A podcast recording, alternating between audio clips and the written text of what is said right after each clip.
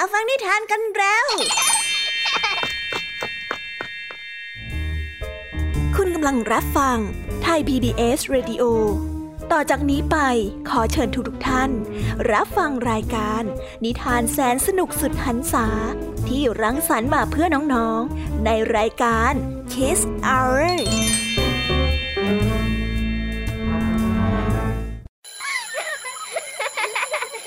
รงเรียนเลิกแล้ว กลับบ้านพร้อมกับรายการ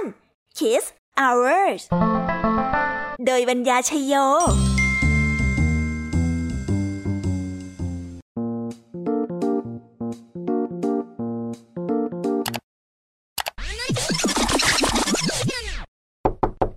รายการ Kiss Hours กลับมาพบน้องๆออีกแล้วจ้า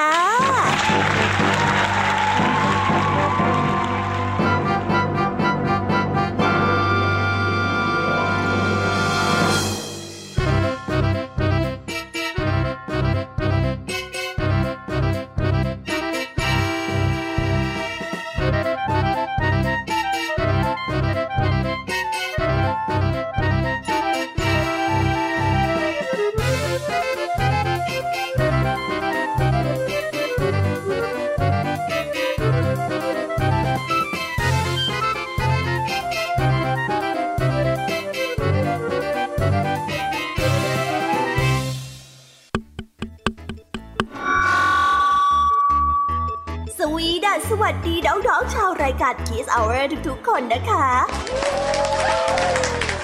วันนี้พี่ยามีกับพ่องเพื่อน ก็ได้นำนิทานสนุกๆมาเล่าให้กับน้องๆได้ฟัง เพื่อเปิดจินตนาการแล้วก็ตะลุยไปกับโลกแห่งนิทานกันนั่นเอง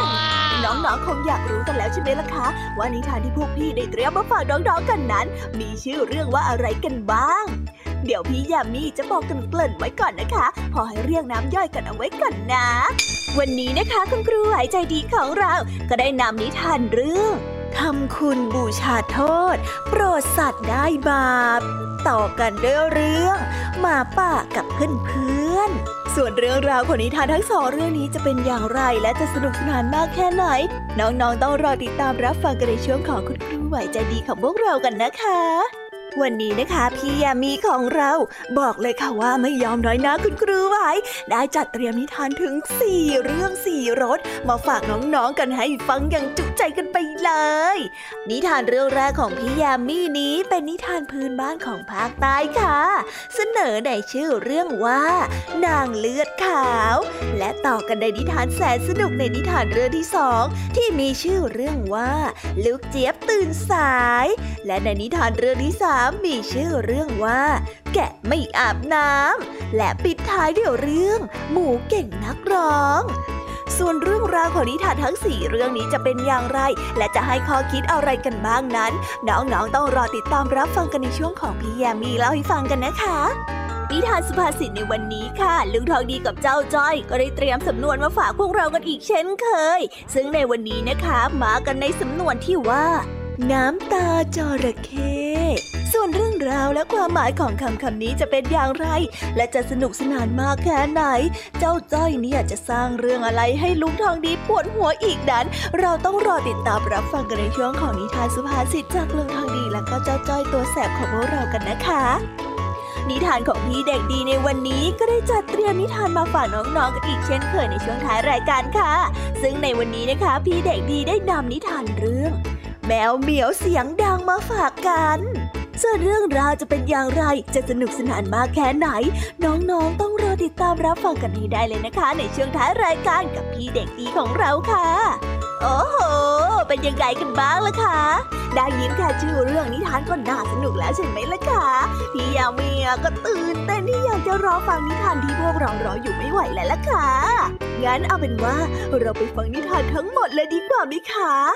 เพราะว่าตอนนี้เนี่ยคุณครูหายใจดี ได้มารอน้องๆอยู่ที่หน้าห้องเรียนแล้วล่ะค่ะ งั้นเราไปหาคุณครูไหวกันเถอะนะคะ ไปกันเลย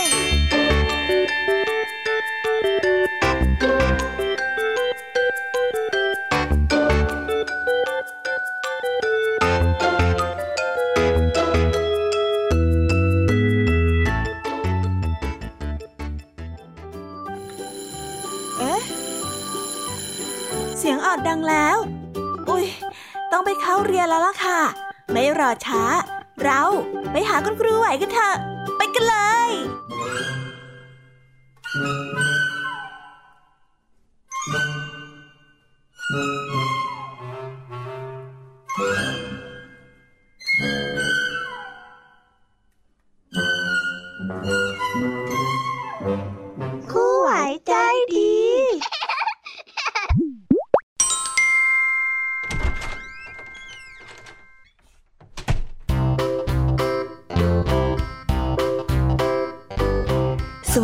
ค่ะเด็กๆ วันนี้นะคะก็กลับมาพบกับคุณครูไหวกันอีกเช่นเคยค่ะ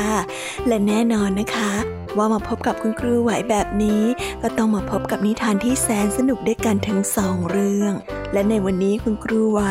ได้จัดเตรียมนิทานที่แฝงไปด้วยแง่คิดคติสอนใจมาฝากเด็กๆกันค่ะ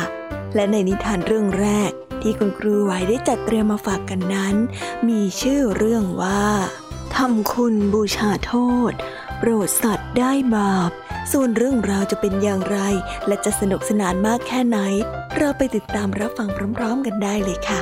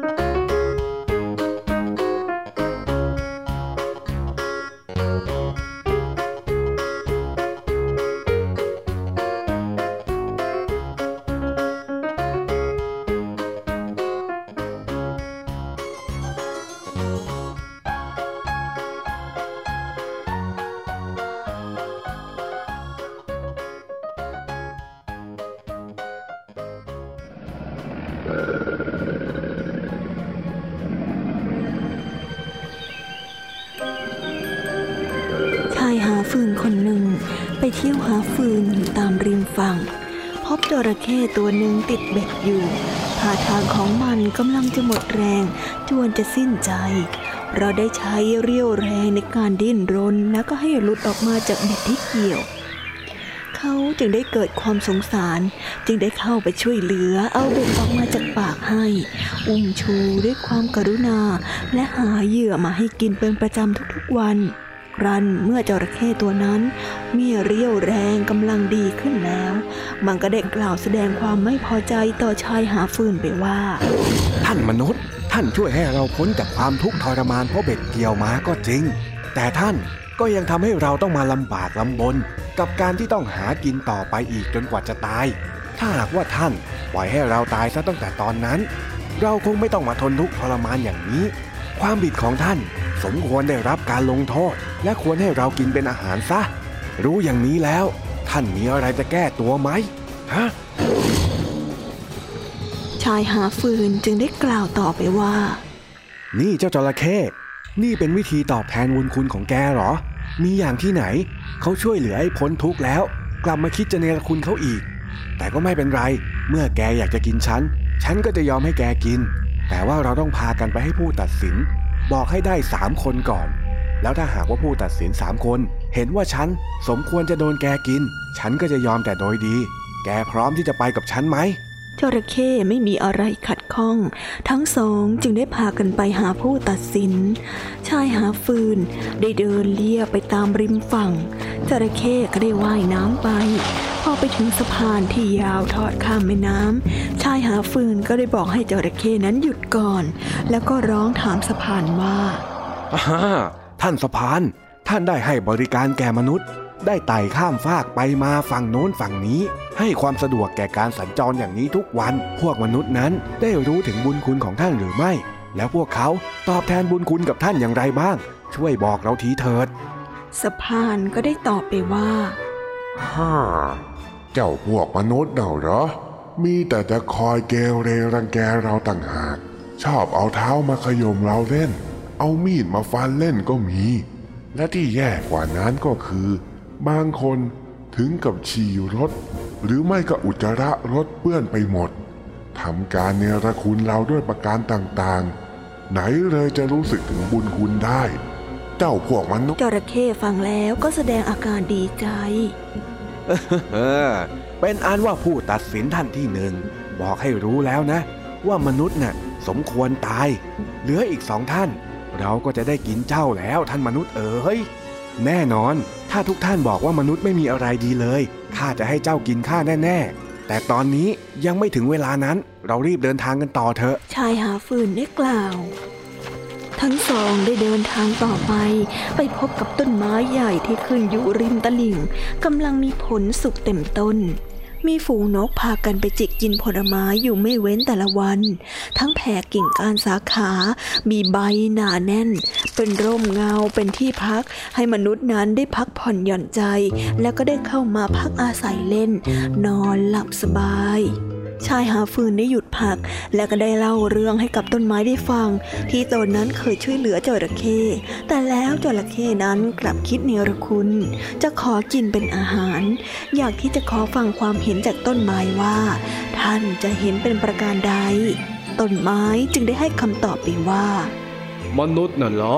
ก็อย่างนั้นอย่างนั้นแหละ โดยทั่วไปแล้วหาคนดียากมาก ส่วนมากแล้วจะเป็นคนที่เห็นแก่ตัว เมื่อมาอาศัยพักร้อนจนร่มเย็นดีแล้ว พวกมันก็มักจะแนรคุณ ตัดกิ่งก้านใบของเราทิ้ง บางทีก็เอามีดเอาขวานมาฟันเราเล่น จนมีรอยแผลเต็มตัวไปหมด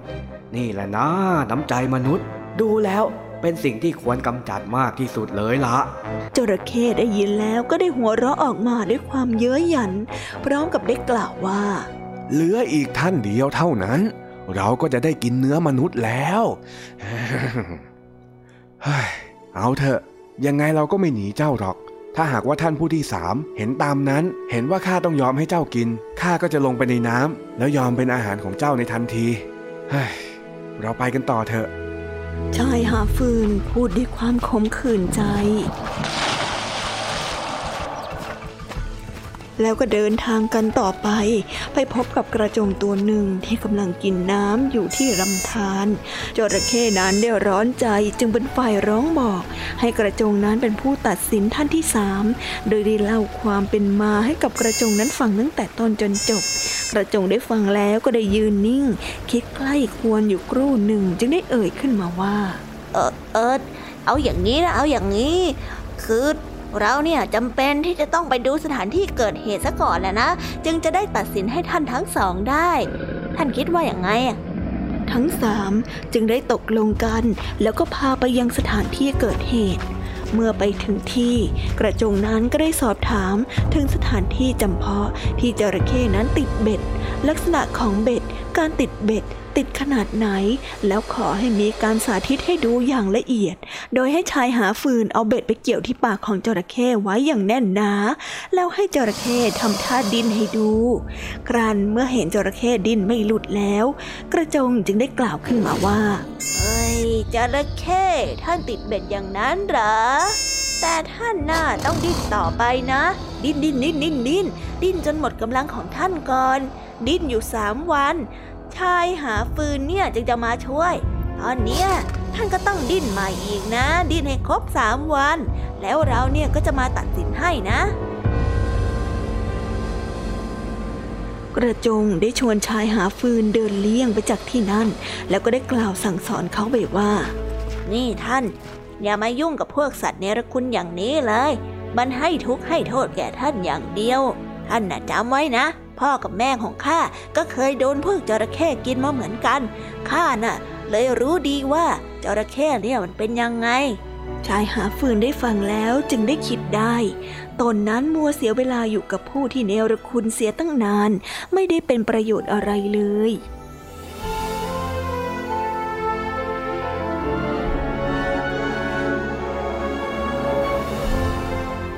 นิทานเรื่องนี้ก็ได้สอนให้เรารู้ว่า อย่าสมาคมกับผู้ที่เนรคุณ การคบคนที่อักตันยูมีแต่ผลร้าย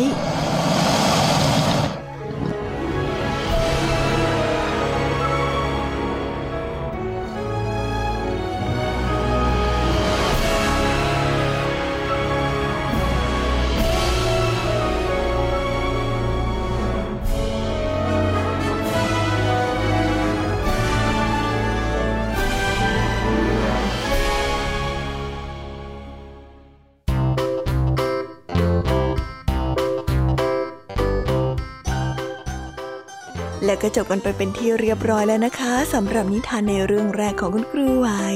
เป็นไงกันบ้างคะเด็กๆ สนุกกันหรือเปล่าคะ ถ้าเด็กๆสนุกกันแบบนี้เนี่ย งั้นเราไปต่อกันในนิทานเรื่องที่สองของคุณครูไหวกันต่อเลยนะ ในนิทานเรื่องที่สองของคุณครูไหว คุณครูไหวขอเสนอนิทานเรื่องหมาป่ากับเพื่อนๆส่วนเรื่องราวจะเป็นอย่างไร เราไปติดตามรับฟังกันในนิทานเรื่องนี้พร้อม ๆ กันเลยค่ะ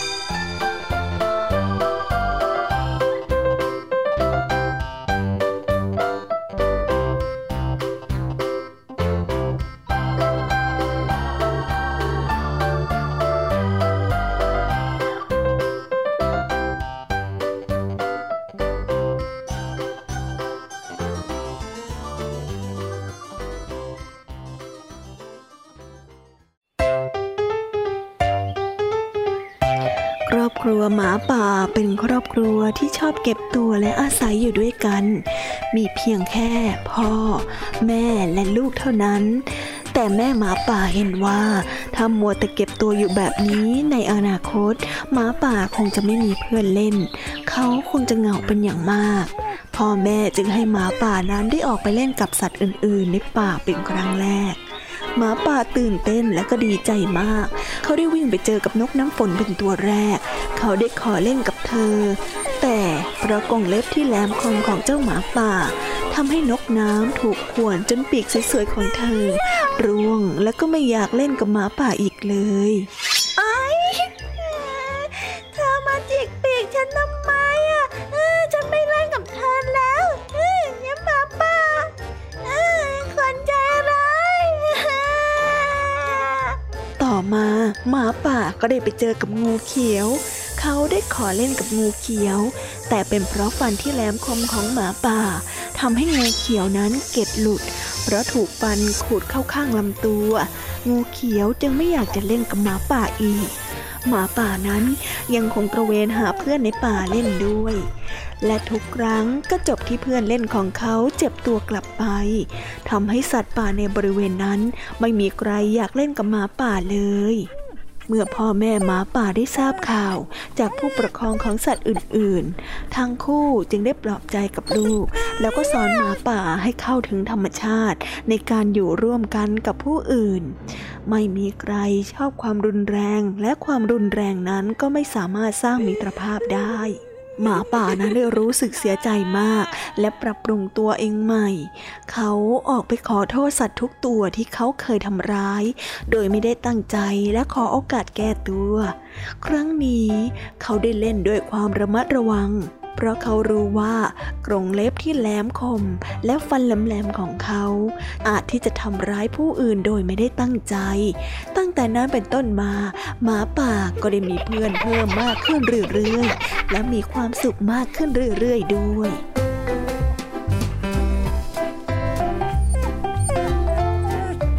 นิทานเรื่องนี้ก็ได้สอนให้เรารู้ว่า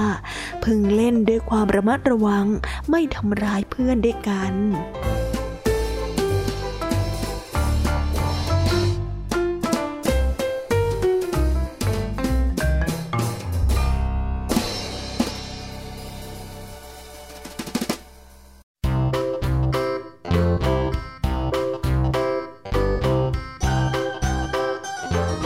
แล้วก็จบกันไปเป็นที่เรียบร้อยแล้วนะคะสำหรับนิทานทั้งสองเรื่องของคุณครูไหว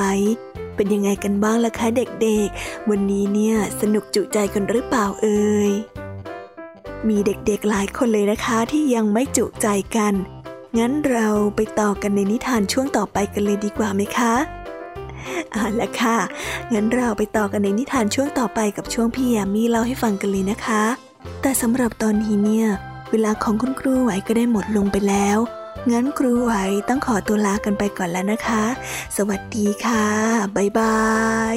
และพบกันใหม่นะคะเด็กๆ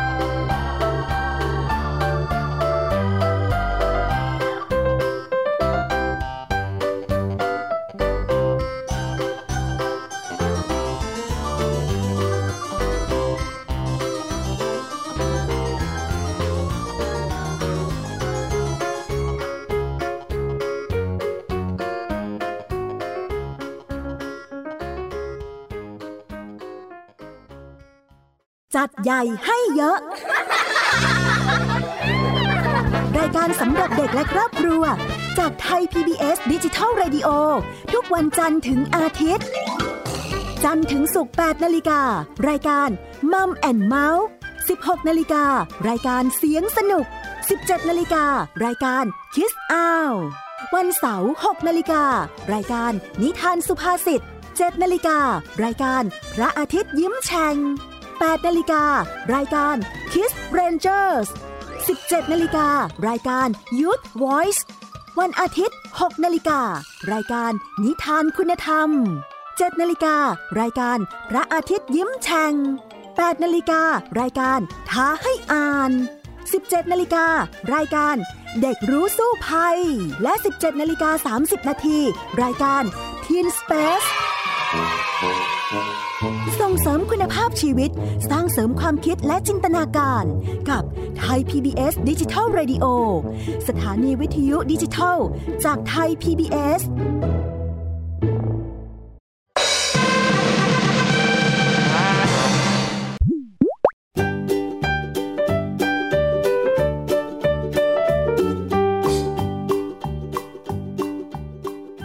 สวัสสวัสดีค่ะ น้อง ๆ ที่น่ารักทุกๆคนของพี่ยามีนะคะ ก็เปิดรายการมาพร้อมกับเสียงอันสดใสของพี่ยามีกันอีกแล้ว และวันนี้ค่ะนิทานเรื่องแรกที่พี่ยามีได้จัดเตรียมมาฝากน้องๆนนั้น มีชื่อเรื่องว่า นางเลือดขาว ส่วนเรื่องราวจะเป็นอย่างไรจะสนุกสนานมากแค่ไหน เราไปติดตามรับฟังพร้อมๆกันได้เลยค่ะ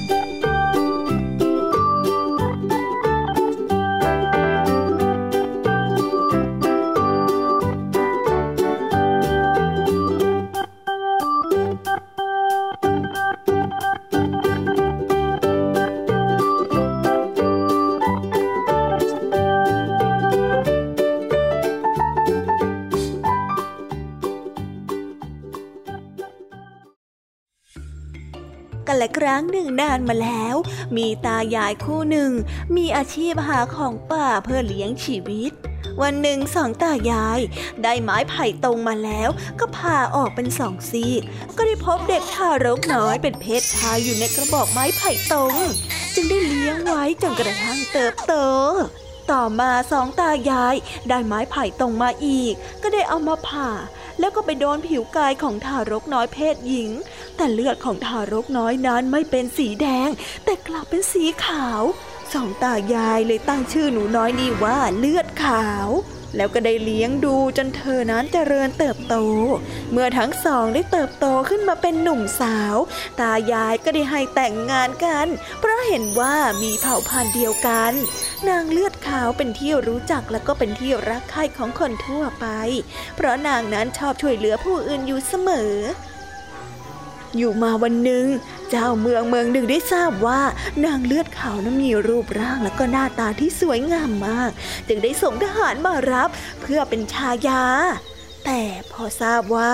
นางนั้นกำลังตั้งครรภ์จึงสั่งให้ทหารส่งกลับเมืองไประหว่างทางจากเมืองมาถึงบ้าน เธอได้สร้างวัดไว้หลายแห่งมากมาย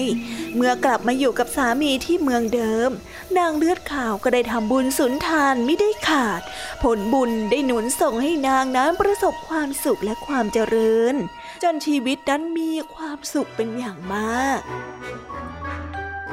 โ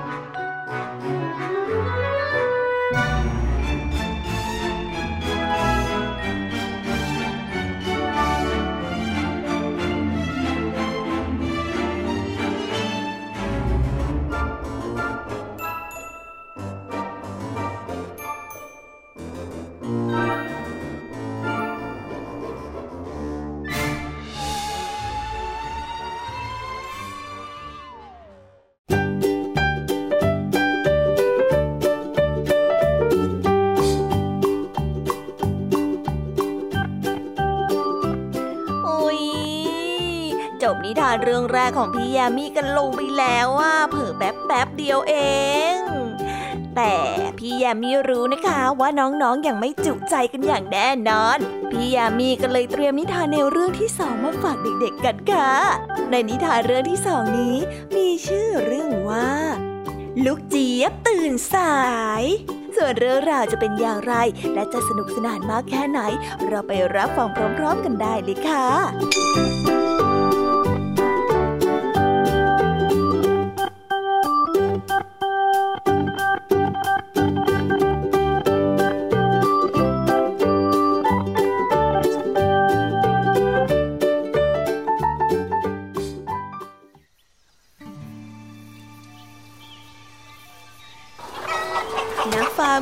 แห่งหนึ่ง มีไก่ได้อาศัยอยู่ที่นี่นับร้อยร้อยตัว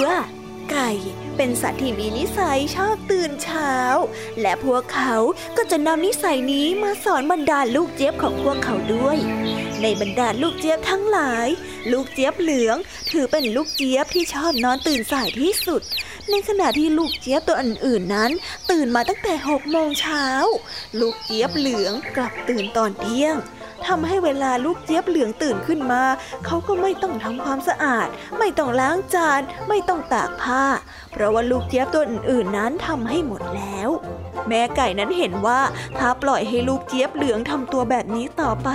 นอกจากจะทำให้ลูกเจี๊ยบเหลืองนั้นกลายเป็นลูกเจี๊ยบที่ไม่รับผิดชอบแล้ว ยังเป็นการเอาเปรียบลูกเจี๊ยบตัวอื่นๆอีกด้วย แม่ไก่จึงได้คิดอุบายสั่งสอนลูกเจี๊ยบเหลือง วันหนึ่ง ลูกเจี๊ยบเหลืองได้ตื่นขึ้นมา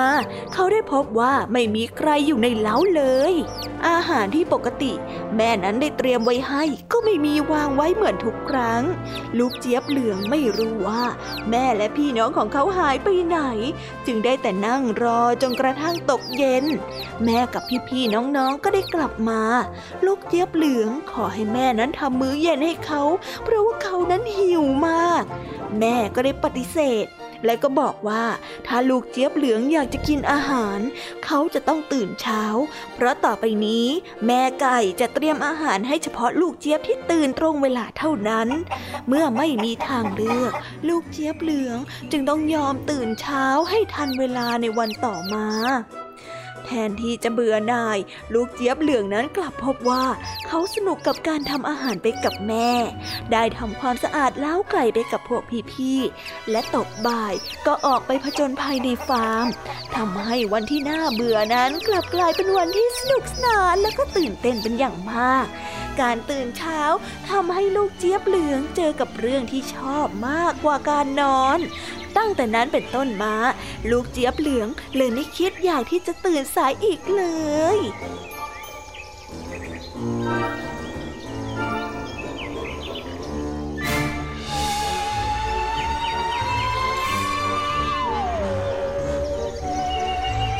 ทานเรื่องนี้ก็ได้สอนให้เรารู้ว่า การตื่นเช้าช่วยทำให้เรามีเวลาทำอะไรได้มากขึ้น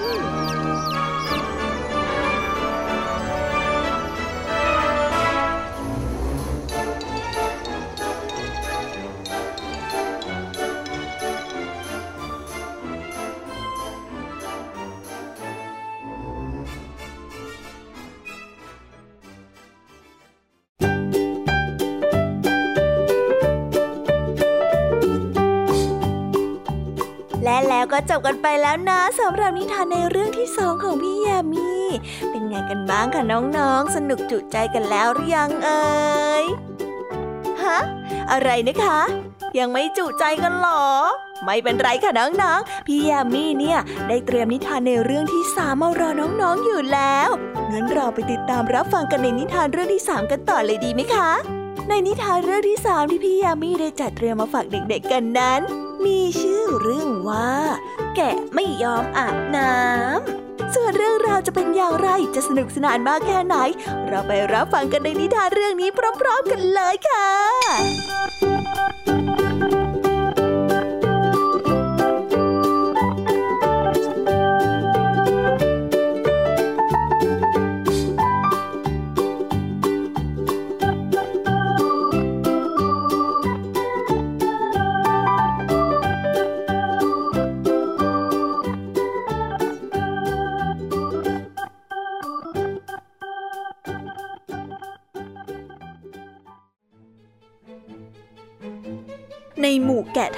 ายในฝูงทุ่งหญ้าแห่งนี้ แกะน่องเป็นแกะที่ขึ้นชื่อว่ามีความขี้เกียจเป็นที่สุด ทั้งขี้เกียจออกกำลังกาย ขี้เกียจเดิน ขี้เกียจแม้กระทั่งออกไปหากินของกิน เธอจึงมักจะฝากเพื่อนๆของเธอ ให้แวะเอาอาหารมาให้เธอที่บ้านเป็นประจำและแล้วความขี้เกียจนั้นก็ขยายกว้างขึ้น เมื่อแกะน่องนั้นเลิกอาบน้ำ นั่นทำให้เธอมีกลิ่นที่เหม็นอับมากไม่น่าเข้าใกล้เลย นานวันเข้า เธอก็ได้เริ่มไม่แปรงฟัน นั่นก็ทำให้ฟันของเธอมีสีเหลืองแล้วก็ปากเหม็น เพื่อนเพื่อนของแกะน่องนั้น ค่อยๆตีตัวออกห่างจากแกะน่องทีละตัวทีละตัว จนในที่สุด บ้านของแกะน่องก็ไม่มีใครแวะเข้ามาเยี่ยมเยียนอีกเลยเพราะเพื่อนไม่มาหาแกะน่อง จึงไม่มีใครที่เธอนั้นจะฝากให้เอาของกินมาให้อีกต่อไป มื้อเช้าก็ได้ผ่านไปจนกระทั่งถึงมื้อกลางวัน แกะนองก็ไม่อาจจะทนหิวได้อีกต่อไป เธอจึงต้องยอมออกจากกระท่อมของตัวเอง เมื่อเดินไปถึงฝูงเพื่อนแกะ แกะนองก็พบว่าเพื่อนๆต่างมองเธอด้วยสายตาที่น่ารังเกียจ เมื่อเธอทำท่าที่จะเดินเข้าไปในฝูงแกะ แกะทุกตัวก็ต่างเดินเลี่ยงหนีไม่อย่างที่จะเข้าใกล้เธอ ไม่มีใครยอมพูดคุยกับเธอเลยสักตัว แกะน่องจึงจำใจเดินจากฝูงแกะไปโดยไม่ได้เข้าไปทักทายเพื่อนๆ เมื่อเดินผ่านหนองน้ำที่ฝูงแกะนั้นใช้อาบน้ำแกะน่องก็มองเห็นเงาของตัวเองในน้ำขนสีขาวของแกะน่องในเวลานี้ กลายเป็นสีเหลือง มีแต่คราบสกปรกที่มีแมลงวันตอมที่ใบหน้าของเธอ ใบหน้านั้นเต็มไปด้วยคราบขี้มูกขี้ตาแล้วก็น้ำลายของเธอ แกะหน่องได้รู้สึกอับอายมากที่เธอนั้นปล่อยปละละเลยตัวเองให้มีสภาพเป็นเช่นนี้ เธอจึงได้รีบวิ่งกลับบ้านไปหยิบแชมพู สบู่ แปรงสีฟัน จากนั้นก็ได้กลับมาที่หนองน้ำอีกครั้งเพื่อทำความสะอาดตัวเองเป็นครั้งใหญ่ เมื่อจัดการตัวเองจนกลับมาเป็นแกะหน่องผู้สะอาดสะอ้านเหมือนเดิมแล้ว เธอนั้นก็ได้กลับมามีเพื่อนฝูงอีกตามเดิม ครั้งนี้เพื่อนๆ ต่างเข้ามาแสดงความยินดีที่แกะหน่องนั้นยอมเปลี่ยนแปลงตัวเอง และพวกเขาก็ยังยินดี ที่จะแบ่งอาหารอันแสนอร่อย ให้กับแกะหน่องผู้สะอาดและก็สวยงามอีกด้วย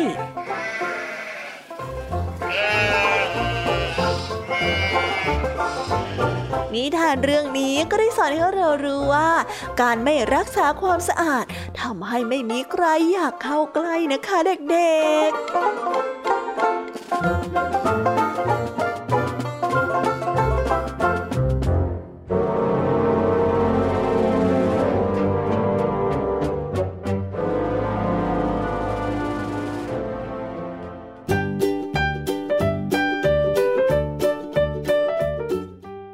แล้วค่ะน้องๆ ก็จบนิทานในเรื่องที่ 3 ของพี่ยามีกันลงไปเป็นทีเรียบร้อยแล้วนะ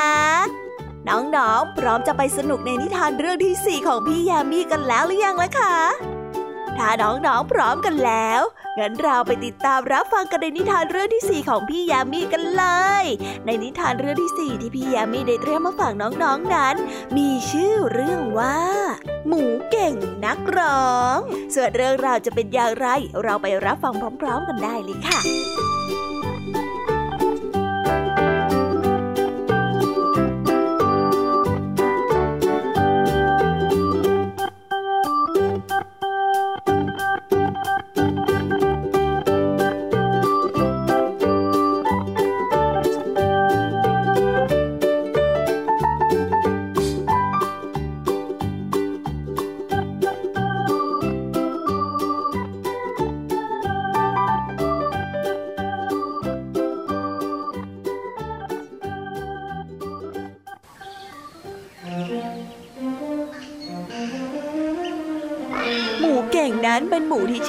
การร้องเพลงมาก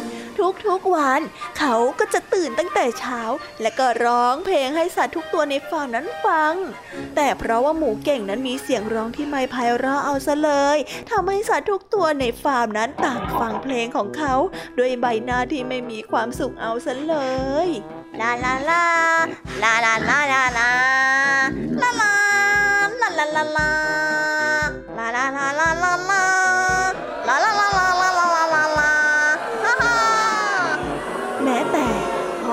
ของหมูเก่งยังต้องหาฟางมายัดหู เพราะไม่อยากจะฟังลูกหมูร้องเพลง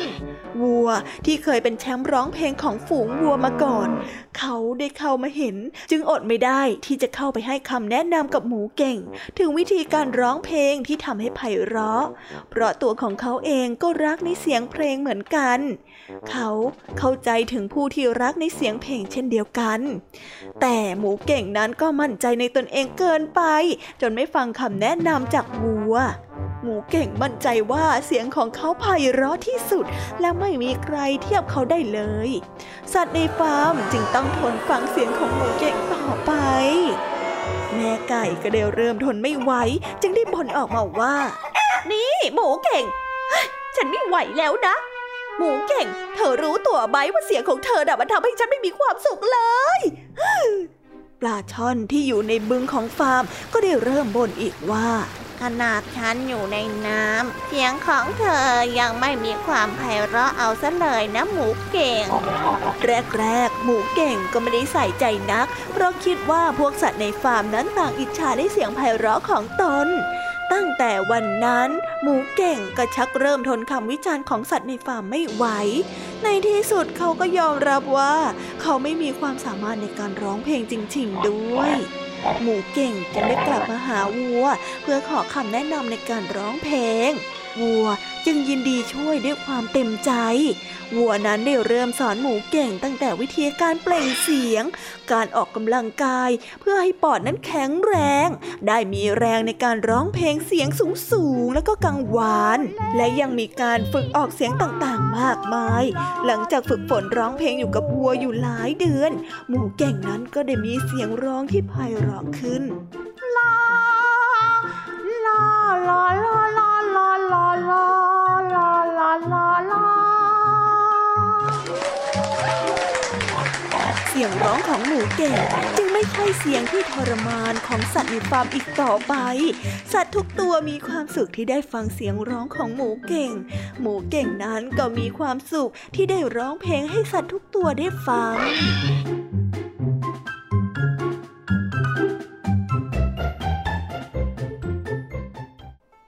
นิทานเรื่องนี้ก็สอนให้เรารู้ว่า ควรยอมรับฟังความคิดเห็นและคำแนะนำของผู้อื่นบ้าง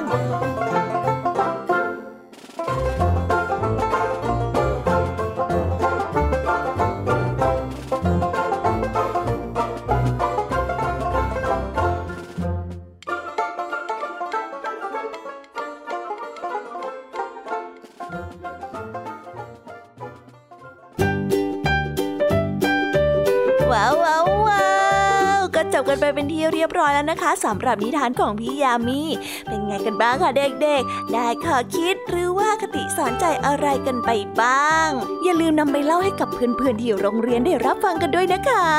แต่สำหรับตอนนี้เนี่ยเวลาของช่วงพี่ยามีเล่าให้ฟังก็หมดลงไปแล้วล่ะค่ะพี่ยามีก็ต้องขอส่งต่อน้องๆให้ไปพบกับลุงทองดีแล้วก็เจ้าจ้อยในช่วงต่อไปกันเลย เพราะว่าตอนนี้เนี่ยลุงทองดีกับเจ้าจ้อยอะบอกว่าให้ส่งน้องๆมาในช่วงต่อไปเร็วอยากจะเล่านิทานจะแย่แล้วเอาละค่ะ งั้นพี่ยามีต้องขอตัวลากันไปก่อนแล้วนะคะ เดี๋ยวกลับมาพบกันใหม่ บ๊ายบา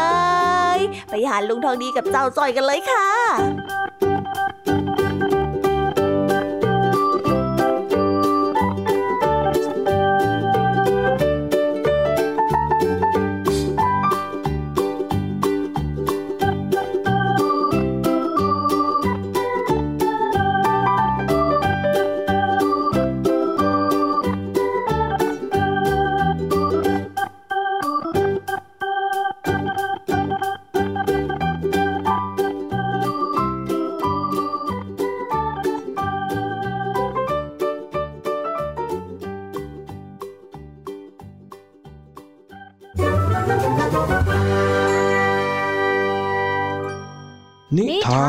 านสุภาษิต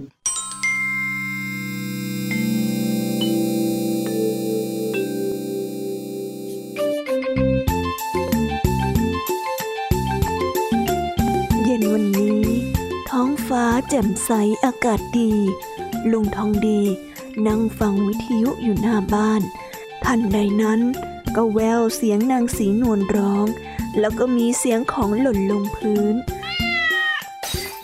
จากนั้น ลุงทองดี จึงรีบวิ่งเข้าไปดูในบ้าน ปรากฏว่าเห็นเจ้าจ้อยกำลังถือสร้อยพระอยู่คาหนังคาเขา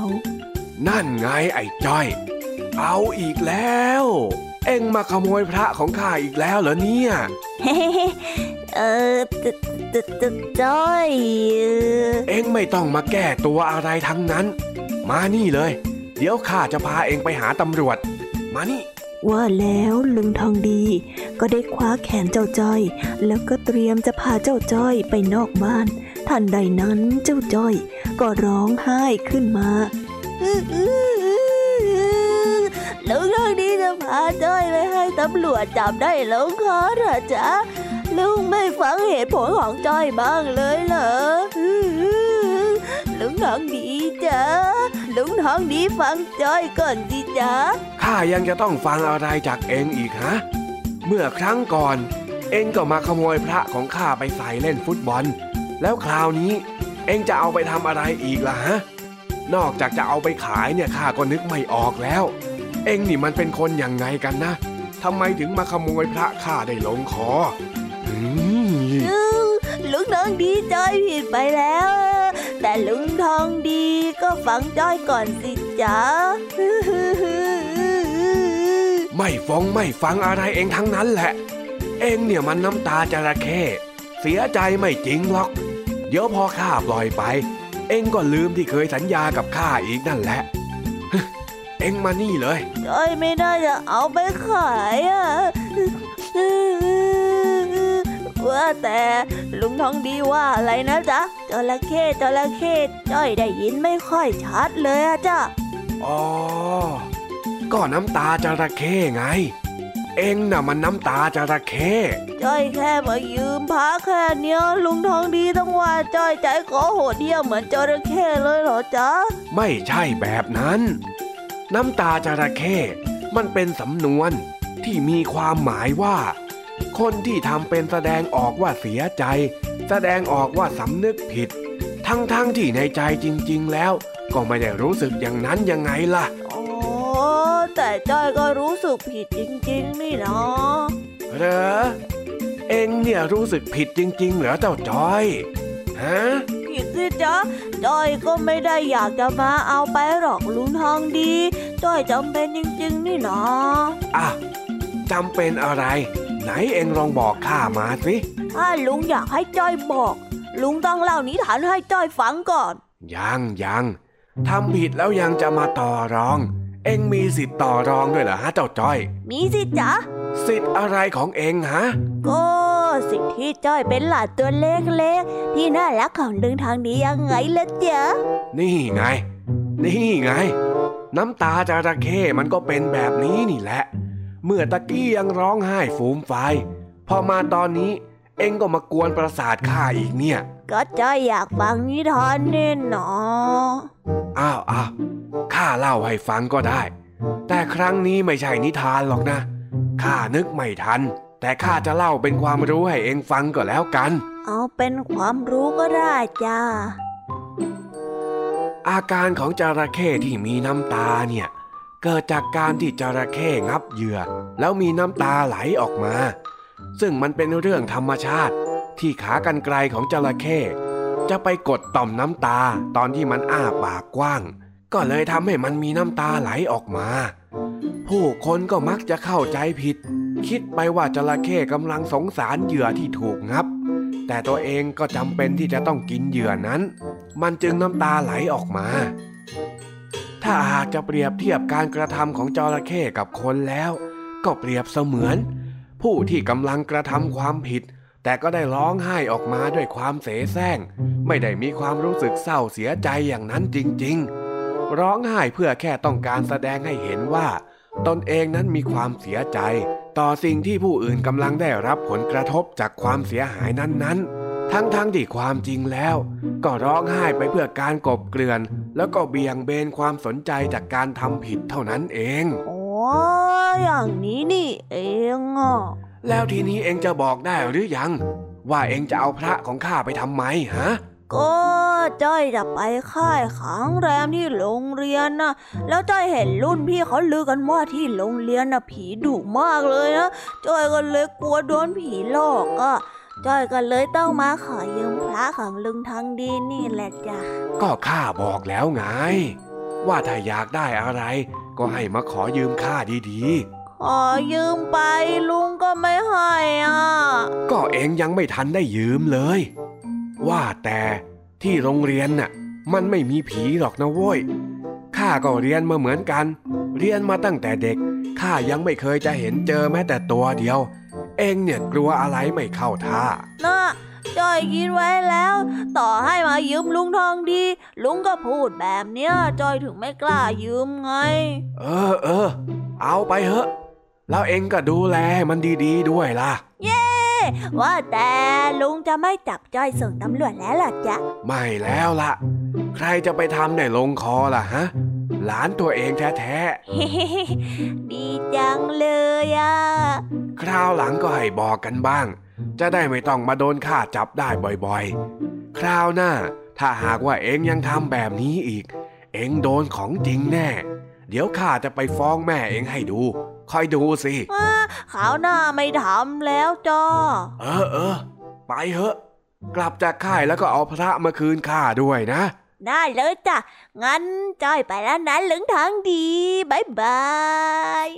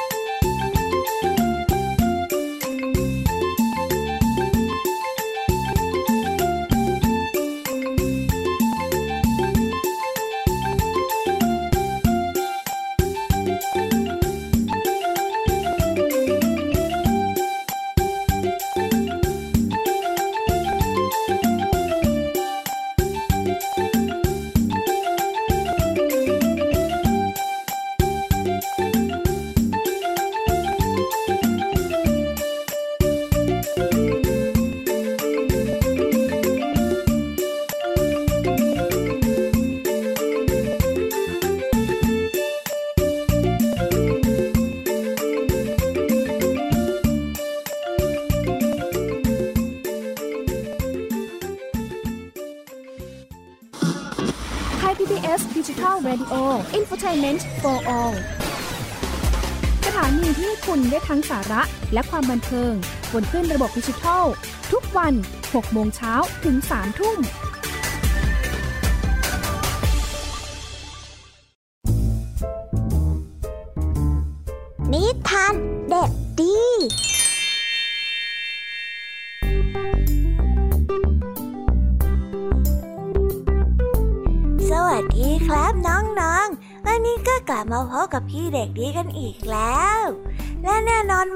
พบกับพี่เด็กดีแบบนี้ ก็ต้องกลับมาพบกับนิทานที่แสนสนุกกันในช่วงท้ารายการ และวันนี้นะครับ พี่เด็กดีก็ได้เตรียมนิทานเรื่อง แมวเหมียวเสียงดังมาฝากกัน ส่วนเรื่องราวจะเป็นอย่างไร ถ้าน้องๆออยากจะรู้กันแล้ว งั้นเราไปติดตามรับฟังกันได้เลยครับ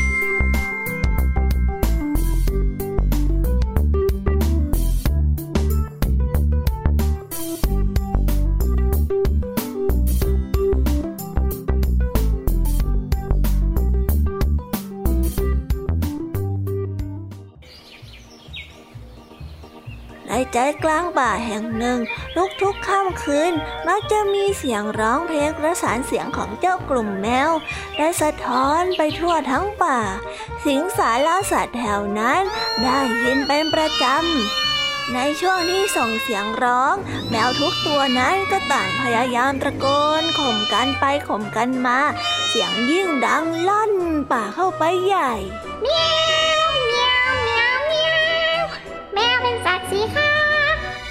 ใครได้เริ่มตะโกนร้องเพลงเสียงดัง แมวอีกตัวก็พร้อมที่จะร้องเสียงดังยิ่งกว่า ดังทับกันไปดังทับกันมา ไม่มีใครยอมแพ้ใคร เสียงเพลงที่ดังออกมาเลยไม่มีความไพเราะ และก็ไม่น่าฟังเอาซะเลย จะมีก็แต่แมวสีส้มที่ขี้อาย ผู้ที่ไม่ค่อยพูดจา ที่ยังคงร้องเพลงแบบเสียงปกติของตนเอง ไม่คิดที่จะตะเบงเสียงแข่งกับใครระหว่างที่เหล่าแมวกำลังร้องเพลงกันอยู่นั้น จู่ๆก็มีเด็กชายจอมแกเร ได้บุกเข้ามาในป่า หวังจะจับเจ้าแมวนั้นไปรังแก ในขณะที่เด็กชายจอมเกเรได้เข้ามาใกล้ แมวทุกตัวต่างก็รีบวิ่งหนี และพยายามร้องขอความช่วยเหลือ แต่เพราะว่าแมวทุกตัวนั้นใช้พลังเสียงไปกับการตะโกนร้องเพลงแข่งกันทุกวันทำให้เสียงของพวกมันนั้น แหบแล้วก็แห้ง และยังเก็บคอ จนไม่มีแรงตะโกนขอความช่วยเหลือช่วยด้วยช่วยด้วยช่วยด้วย จะมาลังแกพวกเราช่วยด้วย แมวสีส้มขี้อายได้ตะโกนอย่างสุดเสียง เพื่อขอความช่วยเหลือจากสัตว์อื่น ๆ รอบบริเวณ เสียงของแมวสีส้มดังกังวานมาก จนได้ยินไปไกล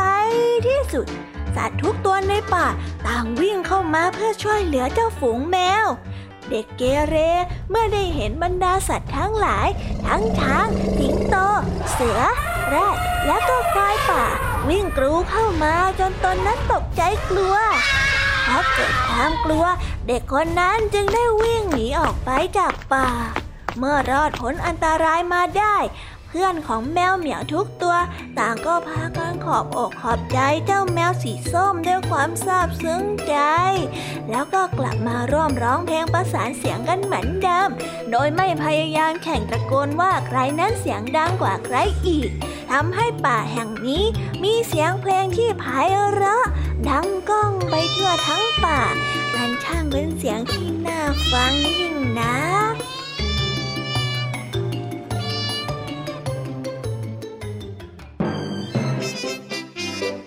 นิทานเรื่องนี้ก็ได้สอนให้เรารู้ว่า จงรู้จักใช้ความเก่งในเวลาที่เหมาะสม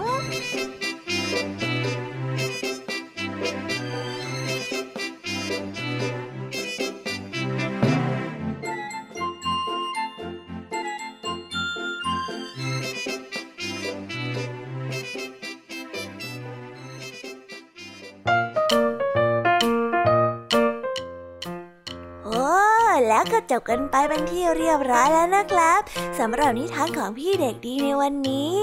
เป็นยังไงกันบ้างล่ะครับน้องๆ สนุกกันหรือเปล่าเอ่ยถ้าน้องๆสนุกกันแบบนี้ เอาไว้วันหลังพี่เด็กดีจะจัดเตรียมนิทานที่แสนสนุกแบบนี้มาฝากอีกนะครับ แต่สำหรับวันนี้เวลาของพี่เด็กดีก็หมดลงไปแล้ว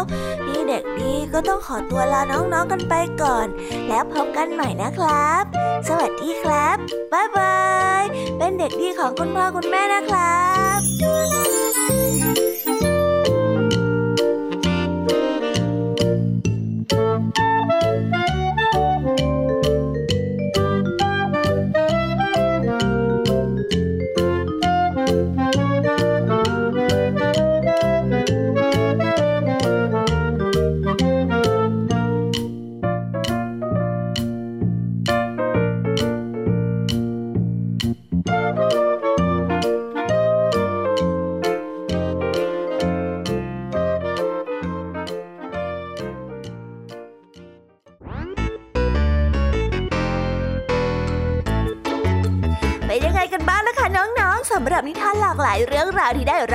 ในวันนี้ สนุกกันหรือเปล่าเอ่ยหลากหลายเรื่องราวที่ได้นำมาเนี่ย บางเรื่องก็ให้ข้อคิดสะกิดใจ บางเรื่องก็ให้ความสนุกสนานเพลิดเพลิน แล้วแต่ว่าน้องๆเนี่ยจะเห็นความสนุกสนานในแง่มุมไหนกันบ้าง ส่วนพี่ยามีแล้วก็พ่องเพื่อนเนี่ยก็มีหน้าที่ในการนำนิทานมาส่งตรงถึงน้องๆแค่นั้นเองละค่ะ แล้ววันนี้นะคะ เราก็ฟังนิทานกันมาจนถึงเวลาที่กำลังจะหมดลงอีกแล้วอะหอย ใคร ที่ฟังไม่ทันเนี่ย หรือว่าฟังไม่ครบ ก็สามารถไปย้อนรับฟังได้ที่เว็บไซต์ไทย PBS Radio หรือที่แอปพลิเคชันไทย PBS Radio ได้นะ ถึงเวลาที่จะต้องกล่าวคำลาแล้วล่ะค่ะ พี่ยามีต้องคิดถึงน้องๆอีกแน่เลย แต่ไม่ต้องห่วงนะคะน้องๆ พี่ยามีเนี่ยขอสัญญาเลยว่า จะกลับมาพบกันใหม่พร้อมกับนิทานที่แสนสนุกแบบนี้กันอีกแน่นอนค่ะน้องๆ อย่าลืมนำข้อคิดดีๆ ที่ได้จากการรับฟังนิทานที่แสนสนุกของคุณครูไหว พี่ยามีลุงทองดีแล้วก็เจ้าจ้อย และก็นิทานจากพี่เด็กดีในวันนี้ไปใช้กันด้วยนะคะเด็กๆ เอาไว้พบกันใหม่ในวันพรุ่งนี้นะสำหรับวันนี้พี่ยามีต้องขอตัวลากันไปก่อนแล้วล่ะค่ะ สวัสดีค่ะ บ๊ายบายนะคะน้องๆ และพบกันใหม่ค่ะ